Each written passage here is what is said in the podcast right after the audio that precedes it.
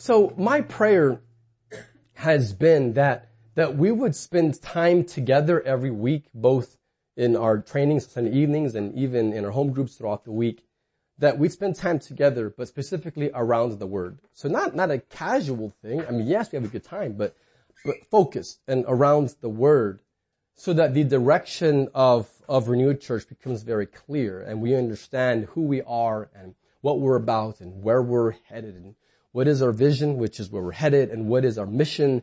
So what is our purpose of how we're, why we're headed in that direction, but even our strategy on how we're going to get there. So all of this works together on know who we are as a church. And so our vision is to bring God's renewal to Bell County and the world. And our mission, so we will exist as a church so that people will be made new in Jesus and grow in Jesus and be released into the world for Jesus. This is why we're planting Renewal Church. And we've been talking about that the last few weeks. And so we've been talking about this vision and mission in action. So our, our strategy, which describes how we're going to get there. We've been looking at that from Acts chapter 2, and we'll read it again tonight so that we can be reminded of the foundation for this gospel-centered strategy again, the how we accomplish what God's called us to accomplish. And as you're looking for Acts 2, there, there are four parts or four components to our strategy. The first one we looked at is worship. And we saw that worship is the fuel for and the end of the mission. So worship is what fuels us. God's presence fuels us, but also worship is is the end. That's the purpose. That's where we're headed. For eternity, we're going to be worshipers. And so this is the fuel for and the end of the mission. And then lastly, we talked about number two, which is community. We saw last week that, that community is the context for the mission. So we are on mission, but we do it together. And that no one grows alone and no one is on mission alone. That it's to know others and to be known by others. And so that was last week. And so tonight is number three in our four part strategy discussion, and that's tonight, which is growth, which is the result of the mission. So whenever church is healthy, focused on Christ and His gospel, the result, the natural result is spiritual growth and transformation. Acts 2.42. And they devoted themselves to the apostles' teaching and the fellowship, to the breaking of bread and the prayers. And awe came upon every soul and many wonders and signs were being done through the apostles. And all who believed were together and had all things in common. And they were selling their possessions and belongings and distributing the proceeds to all as any had need. And day by day, attending the temple together and breaking bread in their homes, they received their food with glad and generous hearts, praising God and having favor with all of the people, and the Lord added to their number day by day those who were being saved. Amen. So verse 42 describes that they were devoted. So this is a enthusiastic, dedicated commitment. So they were, they were devoted to three things. If you read it, there are three activities that they were devoted to. It says that they were devoted to the apostles' teaching. So number one, devoted to the word. And so they were, they were committed to the word. Number two, it says they were devoted to fellowship. And, and we see that because it describes here breaking bread. And there's breaking bread and it says fellowship as well. So, so they're devoted to fellowship, the breaking of bread. And so this breaking of bread, which is communion, is symbolic of our fellowship. And so, so you see the emphasis. And so that fellowship and then even communion or Lord's Supper is a symbol of that, that fellowship they have, that oneness, that community. So committed to the Word. Number two, to fellowship. Number three, to prayer. it says, and to the prayers. And so these three activities are what marked the early church. They were a praying church, they were a fellowshipping church, and they were a church that was focused upon God's Word. Now these three, so Word, fellowship and prayer are oftentimes called spiritual disciplines because they require discipline. it takes discipline to go to bed earlier and get up earlier and read the Bible and, and pray, right? It takes discipline to go to your home group. Now, by the way, and, and be honest, who here has noticed so far the first month in that home groups are challenging? Anyone? Anyone? Oh, only two honest people? I like it. Let's just keep it real. Isn't Sunday school easier? Ooh, I like the honesty. So, in some ways it's easier, arguably, in, well, okay, oh, I love, I love the culture inculcating I love it. It's awesome. Is Sunday school more convenient? Yes. Well, those that are nodding their heads don't have small children. Those of us that are saying, yes, Sunday school is more convenient, have small children. So I'll just qualify that. It can be more inconvenient. It can require more of commitments or devotion. But I hope even just a few weeks in, and I don't say this to disparage Sunday school, like I'm walking a fine line here. I'm not ripping or dissing a Sunday school. I'm just following God's leading for this church through His Spirit and what I read here, which is that they're meeting in homes and that can bring challenges, especially when you have small children.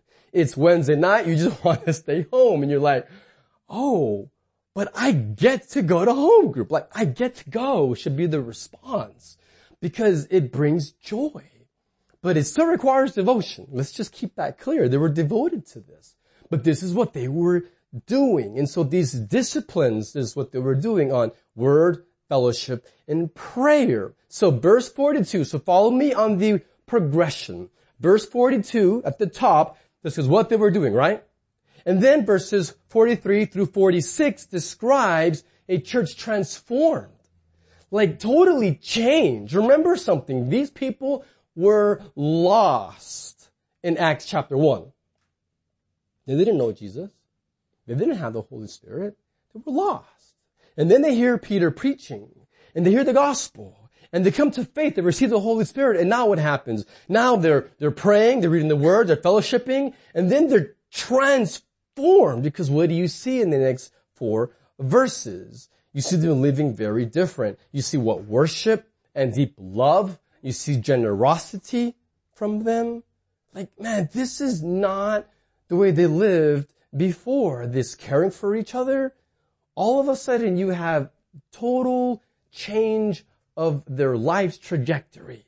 It's now completely changed tracks because of Jesus. And then verse 47 describes a church on mission. So a praying church, a church that is focused on the word and on fellowship is a transformed church that then results with being on mission. It says in verse 47, day by day, people were being saved. And the church was exploding with growth. And this is the model, and this is why God had led me to kind of phrase our mission statement as uh, we exist so that people will be made new. And then grow. And then released into the world for Jesus. This is what you see here in Acts 2. This is, this is the flow. This isn't this isn't check the box, show up on a Sunday, churchianity. This is real. This is transformation. And the result is change lives. The result is being on mission. So growth is the result of the mission. This is what it looks like. Let me give you the foundational truth about growth. Is there in your notes? So this is kind of a core foundational truth about growth, which is your growth, my growth, so your growth is the restoration of God's purpose for you. Hear this. I'm talking about why you exist, your reason for living, why there is breath in your lungs, why God even made you in the first place, why you get up in the morning, your purpose. So your growth is a reclaiming, a renewal, a restoration of God's purpose for you. So Ephesians 1 4 describes how we have a destiny from eternity past to eternity future, a destiny to be holy. Ephesians 1 4 says, even as he, of course being God, he chose us in him, again in Jesus, he chose us in him before the foundation of the world. Before he even spoke the world into existence, he knew you, he loved you, he treasured you, he chose you. You have been an object created for the pleasure of God. And he just lavishes his love and his delight on you. You're his little boy. You're his little girl. Like you're his boy. He loves you and he treasures you. And it says, so before that, he chose you that we should be holy and blameless before him. This is our destiny. This is where we're headed for eternity to be holy and blameless. So let's talk about God's purpose for you and for me. So let's talk about created in God's image. Is there in your notes? So created in God's image is where we're going to begin the conversation about your purpose and how it connects with being holy. So Genesis 127, beginning of the Bible, it says God created man in his own image. In the image of God, he created him. So God made humans in God's image. And so we, male and female both, so we were made to bear God's image here on earth, which is to know Him, to walk with Him, to enjoy His presence, and to rule over the earth under His authority, because we had dominion. We talked about this a few weeks ago. So what we see here in Genesis 1 with our created in His image is that God made us to reflect Him, so to image His glory. So to be human is to share God's character and then to display it for the praise of His name. So it's a father-child relationship where like father, like son. Sons, for better or worse, will be like their fathers. Like I'm sure Wives can attest that in the room. I'm sure sometimes you're like, oh, you're just like your father. And, so, and sometimes you're like, oh, you're just like your father. And it's a delight to you. Like, hopefully more often than not, it's a enjoying that, that he's like his father. But actually, we, we talk, Bonner and I, to couples often. And that are, you know, dating or engaged and not married yet. And we, we counsel, this is, to the to the the girl most often We say, "Hey, be aware that when you have kids someday, if you have a little boy, he's going to be just like his dad." Now, are you good with that?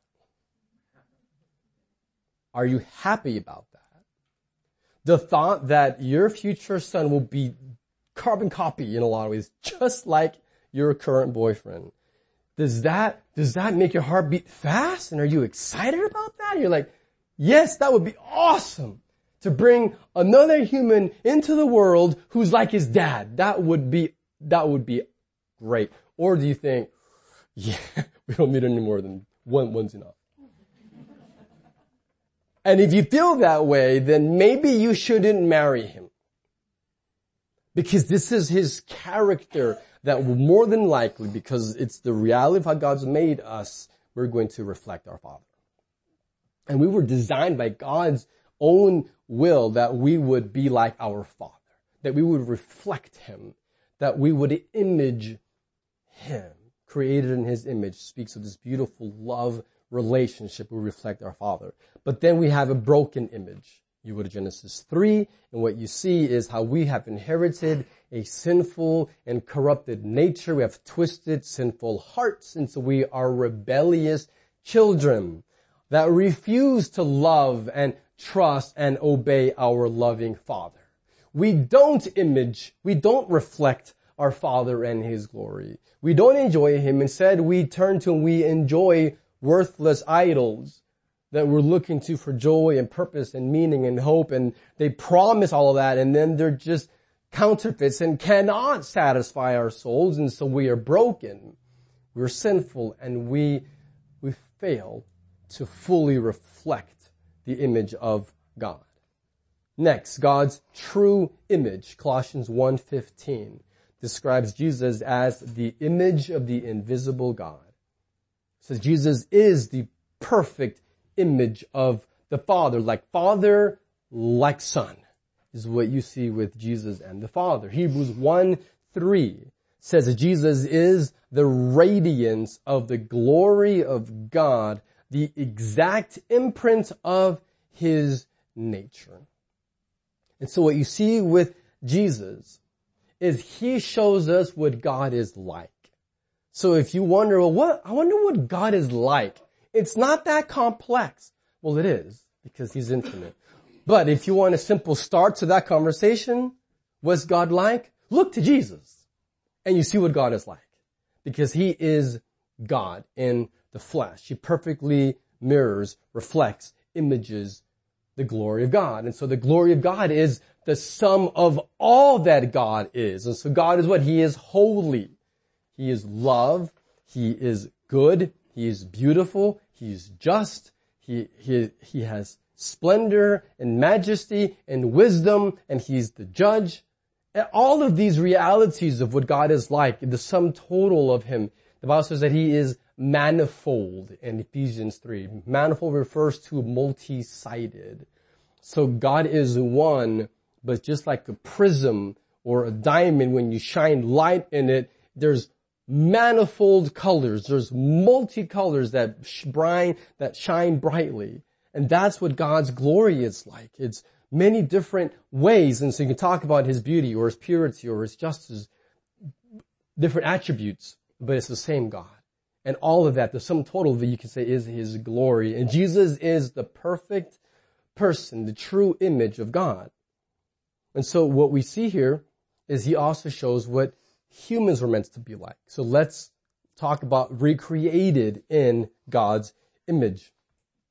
So God's plan, His redemptive plan is to rescue people that are far from Him and to redeem them by setting them free from their slavery to sin, to save them from God's own holy wrath, and to remove the curse that God put on this world for our disobedience, and to bring us out of the kingdom of darkness into His kingdom of light, into His presence where there's fullness of joy, where He will heal our brokenness.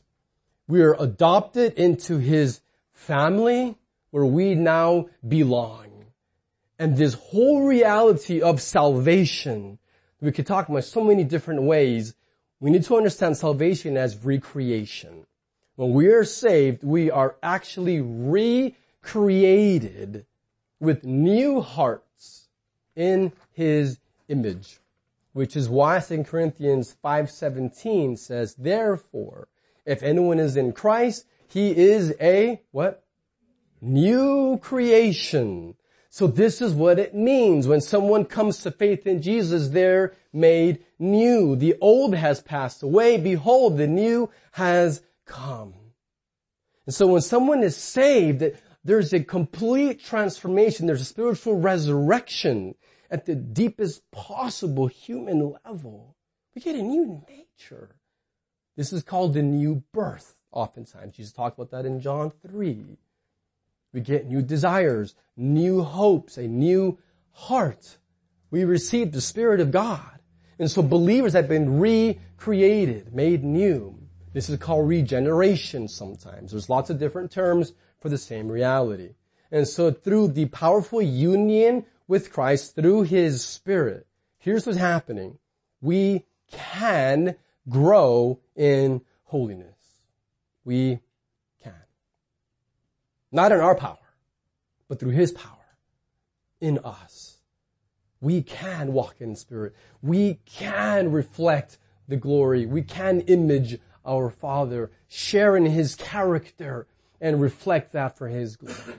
Let me give you an example that is really personal, and I went back and forth and prayed all week, and, and I, I do want to share it. And I, I think sharing personal stories is good when you're a lead pastor, but I, I think what's more important is just the Bible. Like to just read this is more important than my own stories, but I think it's helpful sometimes, um, to know that I'm a real person just like you guys are. I'm just as flawed as all of you guys are, I promise. Um, so three years ago in May, we adopted two little boys from Ethiopia. At the time, we were living in the Middle East. Um, but if I could even just tell you the process, like that would take the rest of our time. Um, to tell you the process of adopting and just how grueling and how hard that was. And at the end, the, the joy of having these two little boys that were in an orphanage that had no family. Um, their, their names were, were given by the orphanage nannies and they didn't even have a birthday. I don't even know their birthday. We, we kind of picked one based upon the doctor's assessments of when he thought they were born. And no, they have a legal birthday on the passports and birth certificate now, but we don't actually know. And they didn't even have names. And so when we met these two little boys, their, their last name, which is their family name, was the orphanage's name. That was their family name. The orphanage. And so these little boys that we named Nathaniel and Benjamin, we, we get them on a plane for the first time and we, we, we fly home to Abu Dhabi. And if I told you that it was awesome, I would be lying to you. It was so hard. It was so difficult. I'll never forget having one meal early on, having brought them home. And my older children, the bio, Josh and Abby, asked, when will meals be fun again? Because these little boys, they had received a new name. Now they were part of the Levant family. Now they had a father and they had a mother and they had a new identity. They were no longer identified as orphans with the last name of the orphanage, but now they belonged to a people. They belonged to a family and they were loved and they were treasured and they had a new identity. And yet they still didn't understand what that looked like. And so to two little boys, this whole having a family and being part of a family thing they weren't feeling it. Because when we would try to sit them down in their high chair, they didn't want to sit there because they had never been sat in a high chair before. So the idea of, of them at one year of age grabbing a Cheerio to eat it was unimaginable to them. That was anathema. They would scream if you would even try to put food in their hand. They were always fed just being held and just kind of shovel food down their mouths. And so the idea of sitting at a table with the family was a foreign thought to them and they wanted no part of it. And the idea of being held was foreign to them. So whenever I would try to hold Nathaniel, he would arch his back and push away from his father. And whenever I tried to hold his hand, he would yank his hand away and wanted nothing to do with me holding his hand. He had never received affection before. And it took time and prayer and tears and pleading before God on will you heal these little boys and praying over them and, and loving them. We call holding therapy. We would just hold them and they would scream and arch their backs and elbow and kick and try to get away. And we would hold them and say, we love you. And like touch their whole bodies and just feel that they're loved. And before long, the Spirit of God, who is faithful, began to heal them and to help them understand that they belong and they have family and an identity and that they're now part of this family. So even when it was really hard the first year plus, they were already part of the family. They already had a father. They already were loved. They already had a new name. They already belonged but they had to grow in their identity. And they had to learn what it meant to be a Levant, which means you don't scream at the table. it means that you know what, you're going to be loved and you're going to be held and you're going to hold your dad's hand on the street. Like, deal. They had to grow. They had to learn to live out the identity that was already theirs. But learn to live it out. And that's what it's like for you and me. We already have a new identity. We already have a father. We already belong to the family of God. We already have his spirit. We have everything that we need. We already, we're saved. We are indwelt by the Spirit. This, these are objective truths beyond how you feel day to day. These are true of you. You right now are part of His family, but we have to grow to learn how to live out this new identity. It takes time and it takes growing to know how to be a son of God, to behave in His kingdom. You're not part, you're not on the streets anymore. You're not an orphan anymore. Now you belong in the palace with the king. And so now your life should look different. And even if inside you don't always feel it, but over time, God is faithful and we will learn how to behave in the kingdom of God. That's what growing is. Part of God's eternal purpose for you to live in His presence and to enjoy Him forever. And so our growth points to eternity. But what is a goal? What is the ultimate goal of our growth? 2 Peter 3.18. 2 Peter 3.18.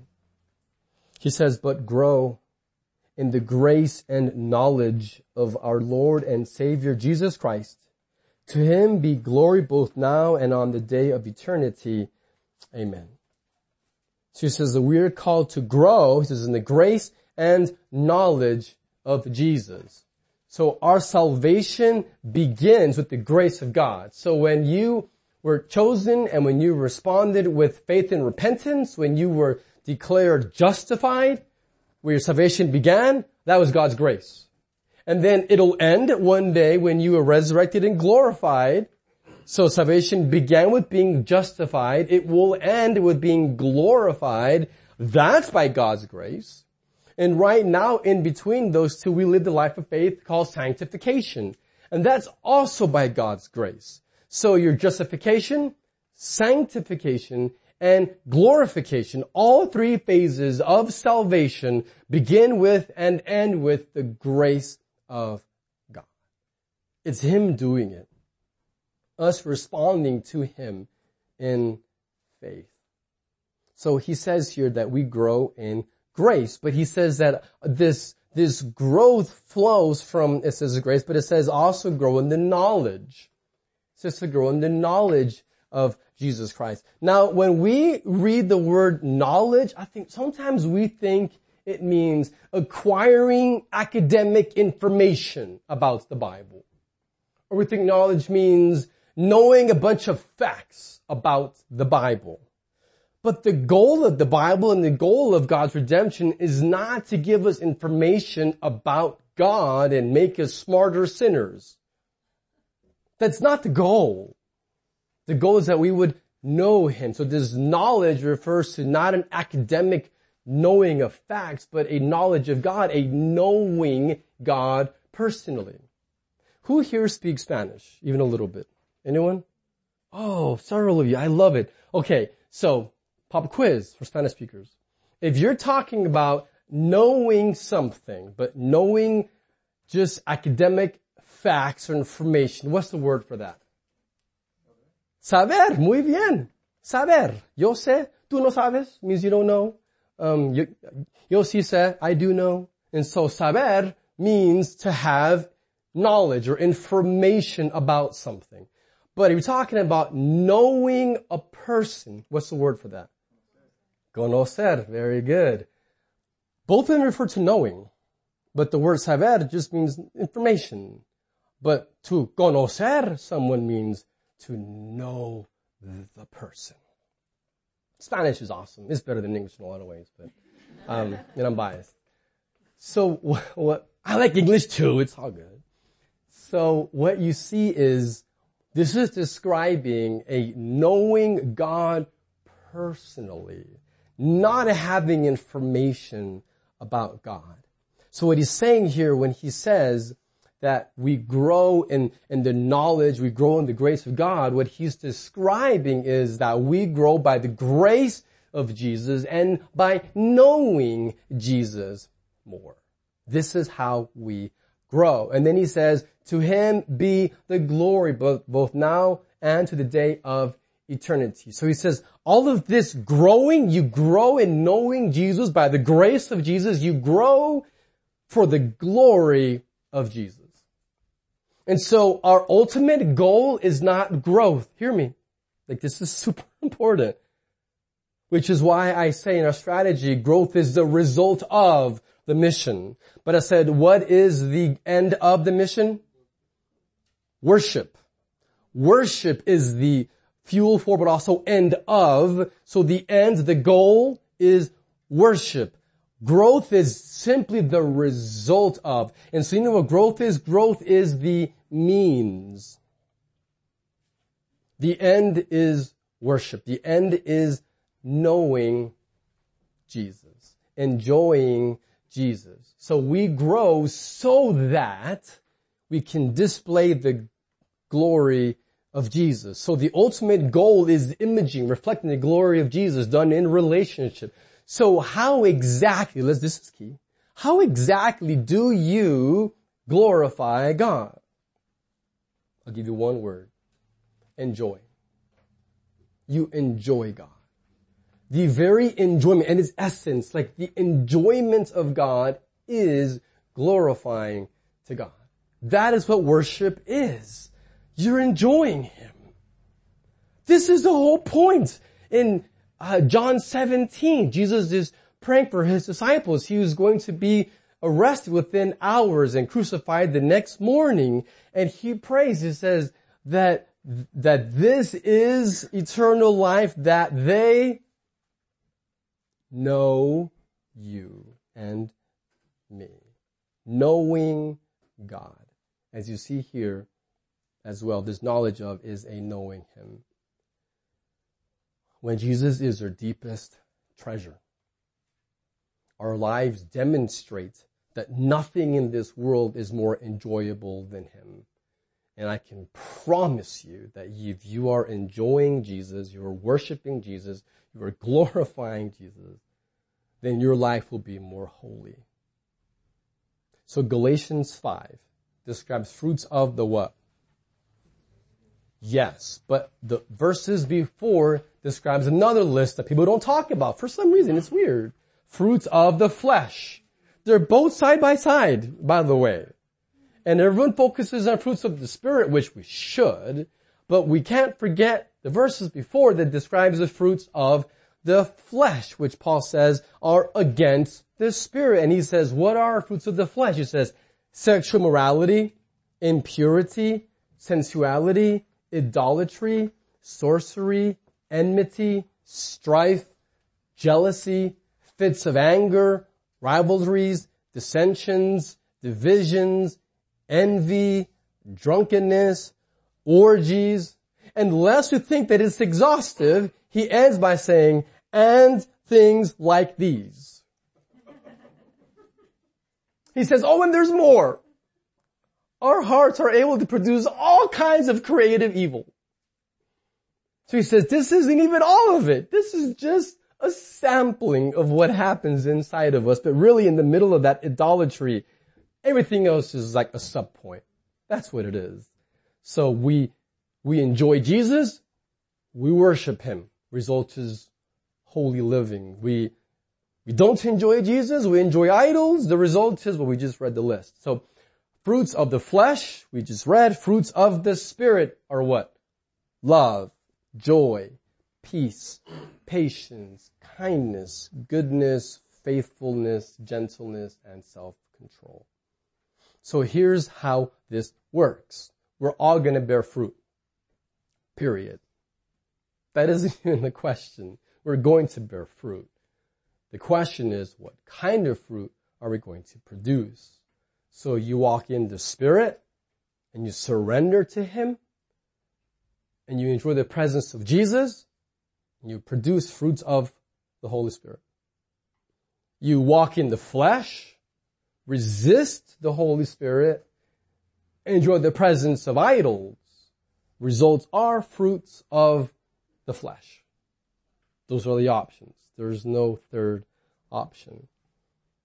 But this growth is God's work. Let's take a few minutes and ponder 2 Corinthians chapter 3.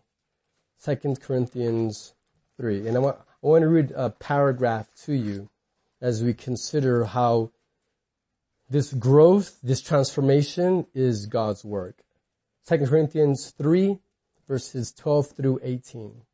Since we have such a hope, we are very bold. Not like Moses who would put a veil over his face so that the Israelites might not gaze at the outcome of what was being brought to an end. But their minds were hardened. For to this day, when they read the Old Testament, the same veil remains unlifted, because only through Christ is it taken away. Yes, to this day, whenever Moses is read, a veil lies over their hearts.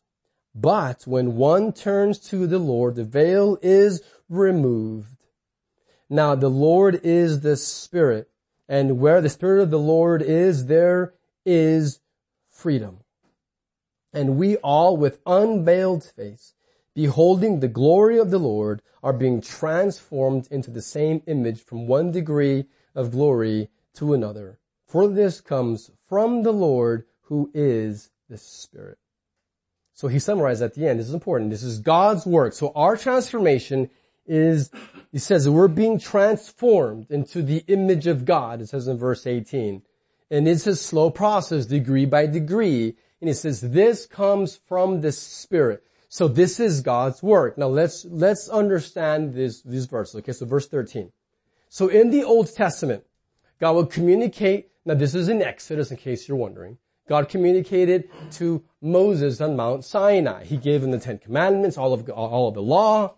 So that, so that's when that happened and whenever Moses was there with God on the mountain, he was in the presence of God and so then his face, Moses' face was radiating the glory of God. He was reflecting God's glory. And it says in Exodus 34, and he says it again here in 2 Corinthians 3, that Moses will put a veil over his head because when he was away from the mountain, away from God's presence, the shining would fade away. And so he didn't want people to see it fading. So that's why it says here the outcome of was being brought to an end. And so he would put on the veil so that people couldn't see that fading away. And so Paul here, as Spirit inspired him, so let's be very clear on that, as Spirit led Paul, he is interpreting that. He's saying this is a picture of the hardness of the minds of people. He says their minds were hardened. And so people can't see the glory of God. If you go back to Exodus 34 in the same context where this is re- referencing, it describes how they were all freaked out by Moses' shining face. Like they were all terrified. They're like, wow, his face is shining. They were like, they didn't know what to do. And so he would put a veil over his face so that, that two purposes on to not see it fading and to not freak out the whole nation. And that's the same thing today that people are afraid of seeing the glory of God. We are, we are fearful of God. This is part of the human condition. And in, the West, we don't think of that as much because we're not a fear power based culture. But, but you go to India or you go to Africa and let me tell you, this is real. And I think sometimes we ought to be more afraid because there are very real spiritual warfare realities all around us, but we don't have a spirit of fear. We have a spirit of power. Of course, this is the spirit of God who is in us. But my only point is that we don't think of fear that much, but I assure there are people around that you will meet that even in our guilt, innocence based culture, that's not, that's not fear or power based. Even in the West, there are also people that you know that are fearful of God and afraid that God is gonna, that God doesn't love them or won't take care of them or is not trustworthy or however they respond, they don't run towards God, they run away from God. And so the, the point here is that there was a veil of separation between people seeing God's glory. There was a veil that was in between. So verses 14 and 15, he says that there is still a veil in people's minds that allows them to not understand the true meaning of God's law. And so people can, it says, read the Bible, and yet they're blind to the true meaning of it. It says, until they turn to Jesus and receive the Holy Spirit. And then that veil is removed, and they can understand the Bible and they can see the glory of God and they don't run away and they're not hardened against God. So he removes our spiritual blindness. Verses 16. He says when someone turns to Jesus, that veil is removed, that hardness is removed, and we can see the glory of Jesus. And it's kind of like, like when, when I want my children to eat healthy, and, and we feed them food that Bonnie and I are eating, like squash or whatever else, and they look at it, or eggplant, and they're like, mm, they don't want to eat it. And we're like, take one bite, and then it's like this, this grotesque and then they'll take one bite and it tastes gross to them. They don't like it. But that same food tastes good to me. Like, I like it. And so it's, it's the same thing. There are people that when you share the gospel with them and they, they taste the gospel, it tastes gross to them. It's like squash to them. They don't like it and they spit it out. They they, they taste the gospel and they say, oh, this is gross. Jesus died on the cross? You say you're a sinner? Did I deserve hell? No, I ain't buying that junk. They taste it and they reject it and it does not taste good to them. Yet to a believer, you hear those same truths and it tastes sweet.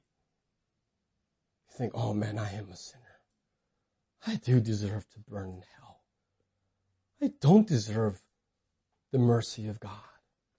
God loves me. He died. Jesus died for me. I belong to Him.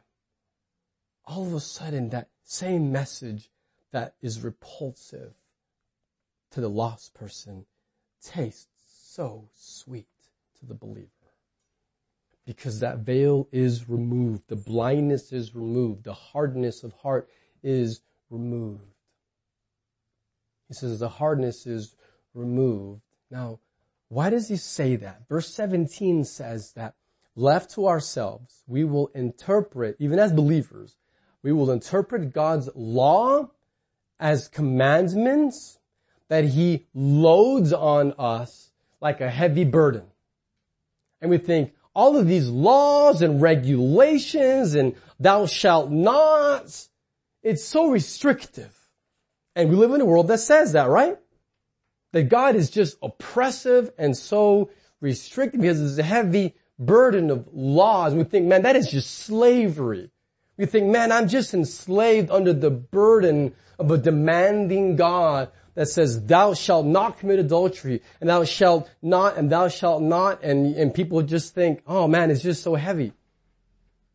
And so we can respond one of two ways. We can respond with rebellion, or legalism. Rebellion says, no way, I'm done. This burden, God, of all of your rules and regulations, it's just too heavy. I'm done. I want freedom from God and all of His rules and all of His oppressive regulations. I have to go to church. I have to give 10% to His kingdom. I have to read the Bible. I can't look at porn. Oh, I can't even have, I can't even go to the bars. I can't, oh, God has so many restrictions and rules and he's, he's a cosmic killjoy.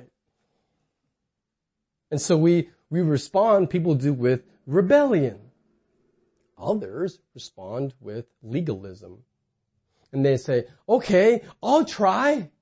I'll work hard. I'll be religious.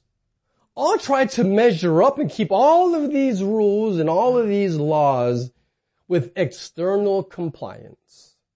So I look good. And others are impressed with me. I'll show up twice a month on a Sunday so people can see me there and think I'm a good person and a good Christian. And I'll put a few bucks in the offering plate so everyone's impressed with me. Look at me.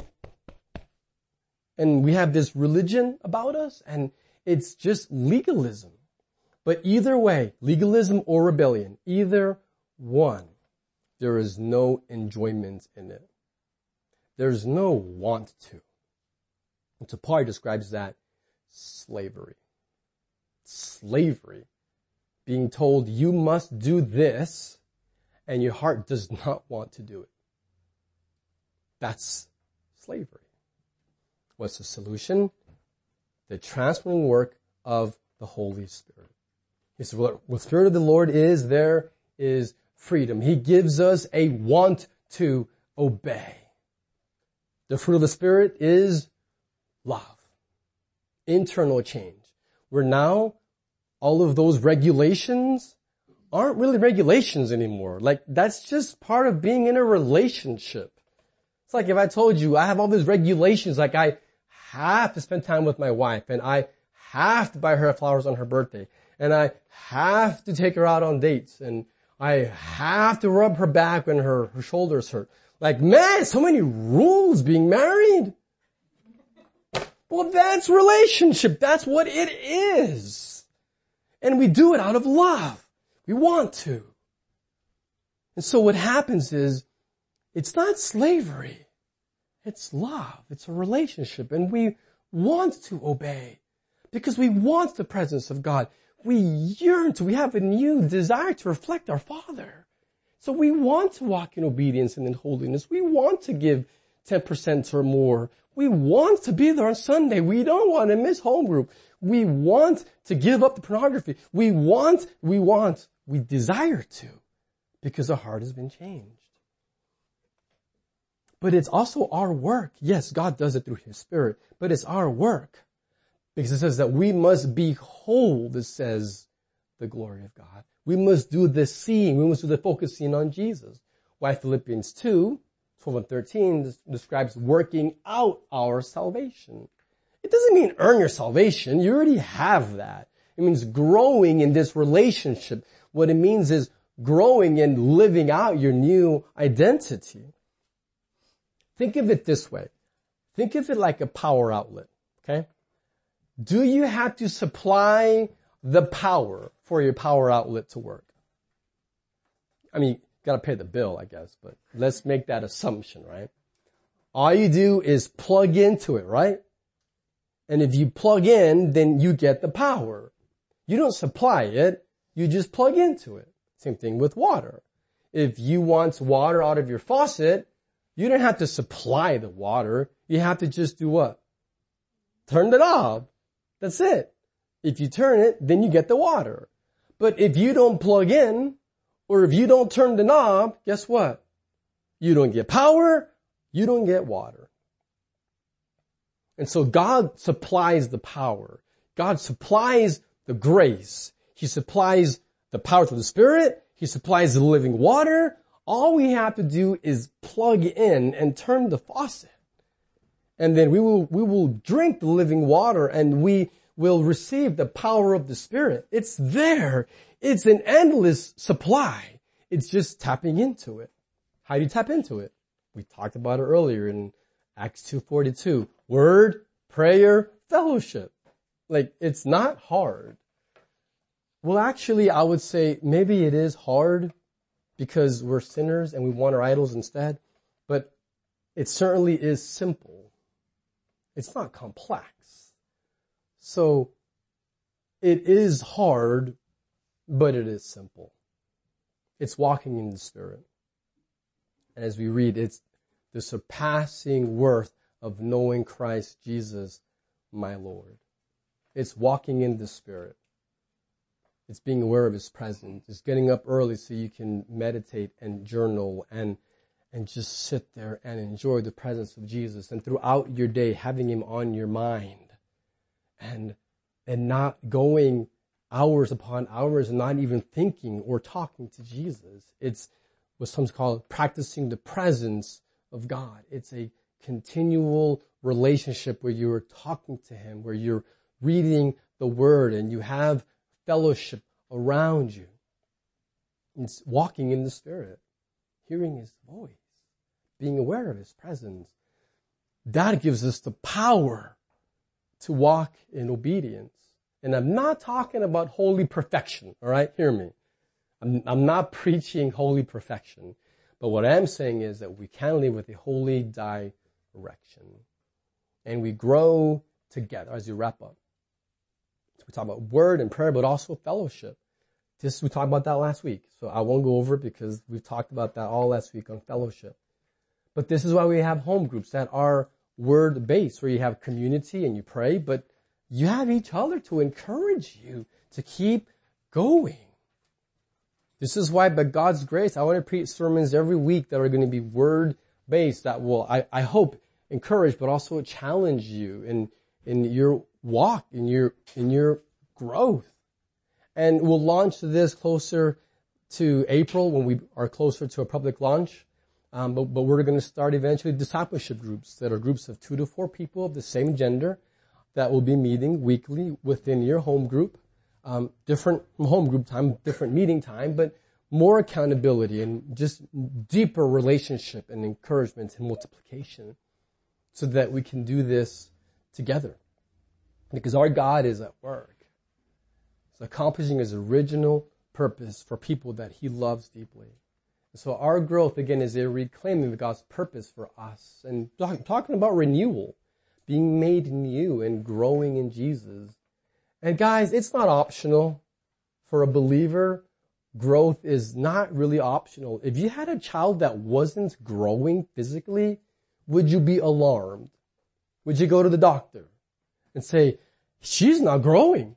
Like something is wrong with him. He's, he's, he's not growing, you would be alarmed and you ought to be because if you're healthy, then you're growing. And so following Jesus is a continual reality of growth and we do because it's who we are. It's what we do. We reflect our Father's character. So my prayer is that Renewal Church will be a faith family where God's people so enjoy His presence that we then respond with lives of obedience for the praise of our God's name. Pray with me. We love you. We thank you, Father, for being so good, for being with us, giving us the gift of life and of redemption. We ask that you would make this church a holy people, a missional people, people who are just zealous for your glory and want to know you and to make you known. We ask for your anointing, your leading, and your blessing upon Renewal Church. Bless our home groups this week. May they be fruitful. May they be encouraged and challenged. Keep following you more closely. We love you. Thank you for loving us. Praise you in the name of our King and first love, Jesus.